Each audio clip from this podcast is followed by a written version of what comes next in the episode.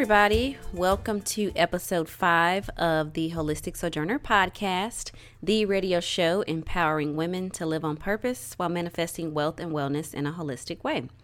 I am your host, Rejys Cowan, and today's topic is about resistance. What are you resisting? What's holding you back? What areas are you showing resistance and fear?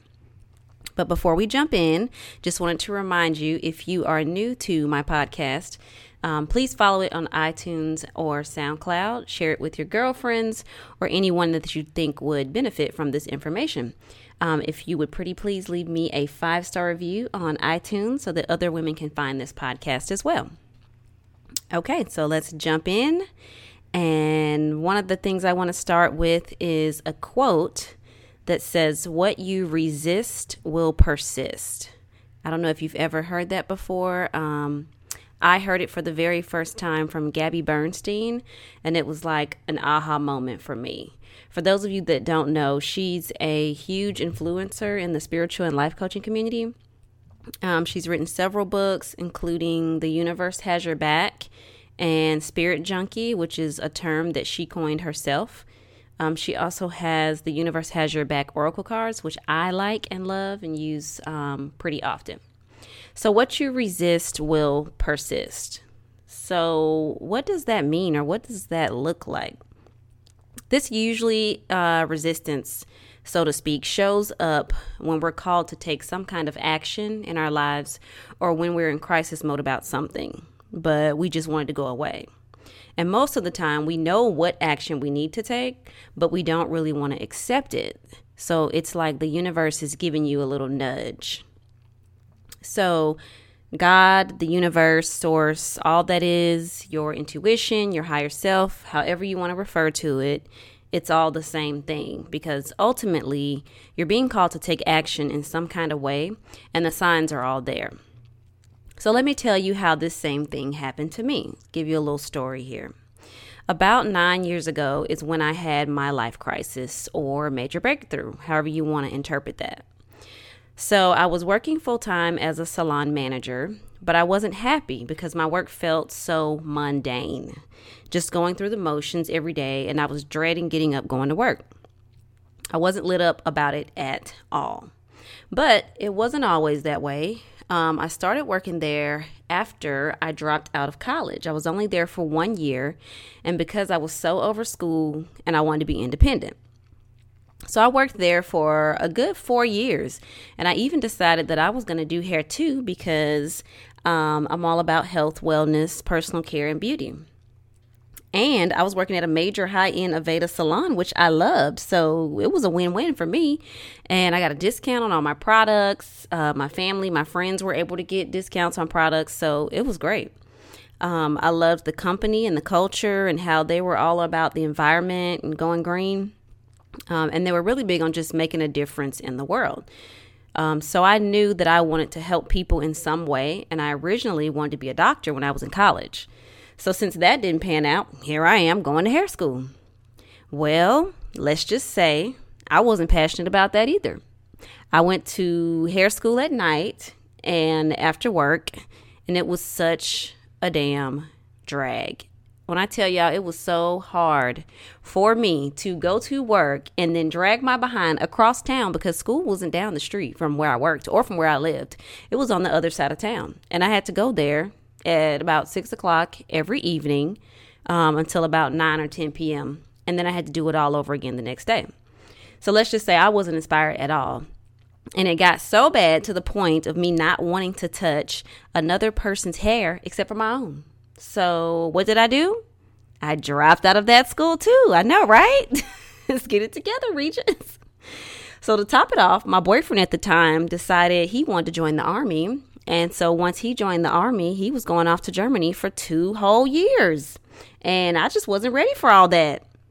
So that caused a lot of confusion and anger and disappointment because I wanted him to marry me and take me with him, thinking that that was going to solve all my problems. Wrong answer. And needless to say, that never happened, and that relationship ultimately ended. So there you have it. So now I'm stressed at work, stressed in my love life, and my family is wondering, what the hell am I doing with my life? Why can't I get it together? And why can't I just stick with something? And at this point, I'm so miserable. And I remember thinking, I'm going to either quit or I'm going to get fired from this damn job. I could just feel it. And sure enough, what do y'all think happened? Well, I didn't quit, but I did get fired. And now I know that the reason I got fired was because I didn't have the balls to just quit. I was resisting. Uh, the universe was being persistent with me, and I just didn't want to listen. I was hoping that something was magically going to happen and just turn my whole life around. So I just kept getting this feeling or this little nudge that I wasn't living my purpose, um, that it was time to move on, but I just didn't know to what. So I tried to just stick it out and see what happened. Um, I was too afraid to just step out on faith. So I knew there had to be more than this because this wasn't it, but I didn't know where to begin. So by this time, I had already thought about going back to school um, to take some college, to take some classes at a technical school because healthcare was still in my blood. It was still calling my name, um, so to speak, something with helping people. That's all I knew, which I thought I was doing all this time, you know, working at the hair salon, going to hair school, and all that. So, long story short, I ended up going back to college and I went into the field of radiology. So, for some of you who don't know, I am a registered radiology tech. That is actually my day job. That's my nine to five. So, I still have that. I have that certification. Um, hopefully, I'll be able to do that part time um, and do this full time because this is my dream and my passion. But it took a lot of sacrifice and a lot of hard work. But I finally finished something and I knew deep down that that was my purpose at that point in time in life. Once I had set that intention, I knew I had to stick it out, and I came out on the other side. So, for those of you who are in crisis mode, I get it. But do you get it? Do you know what you're being called to do or what you need to do to wake up?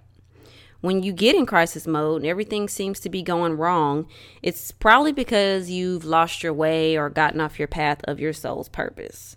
But if you keep ignoring the nudges from God, from the universe, they're only going to get worse. It's going to keep knocking at you. It's like someone knocking on the door.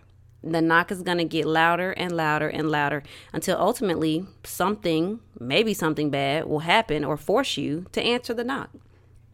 So it always gets worse until you just can't take it anymore. And trust me, it can always be worse. Through my own experiences, I've learned to listen to that call or that nudge the first time because I know what it's like to not listen and your whole damn world feel like it's crashing in front of you. So I know you're thinking, okay, that's probably me right now. I've got so much stuff going on, my relationship, money, work. You may feel like you're just lost right now. So, how can you get back on the right path?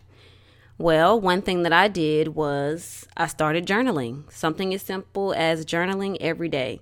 Start journaling how you feel about the things in your life and what you're not happy with. How do these things make you feel? Your job, your relationships, your friendships, your finances, your purpose. Do you even know what your purpose is? Maybe that's where you need to start. Think about what lights you up inside, what makes you happy. Journal out how you feel in each of these areas of your life and try to pinpoint why you feel that way, and then take some inspired action to change it. Each one of us has a connection with God and with spirit, but we have to listen to it. Um, ladies, we all have that feminine intuition that will never lead you wrong if you really listen to it. That feeling that you get in your gut when you're getting ready to do something, but you're not sure if you should do it, it's real and it's there for a reason. That's your intuition calling. And at the end of the day, only you will know if something is right or wrong for you. But if you keep getting the same nudge or you keep doing the same things and getting the same results, then it's definitely time for you to make some changes. So, for those of you that feel like you've tried everything under the sun and you've tried doing it on your own, but you still can't get out of crisis mode, then it may be time to get some help or invest in a coach. Me, for one, I am a holistic life coach and I have a 90 day program I'll work with you to help you get out of crisis mode, help you find some clarity, find your purpose, and ultimately create a life of joy and happiness. Because if I can do it, you can definitely do it too. So if you're fed up and you're ready to take this next step, I encourage you to schedule a purpose clarity strategy call with me, and we'll talk all about how I can help you get back on the right path. I will post a link in the show comments for you all who uh, you feel like you're ready to take this step or if you're interested. Um, or you can go to theholisticsojourner.com backslash purpose dash clarity. So, on that note, I just want to tell you to remember and know that you do have a purpose and that you too deserve to be out here living your best life. Thank you so much for joining me here today. I wish you all lots of love and light, and I will see you on the next episode of the Holistic Sojourner podcast. Bye for now.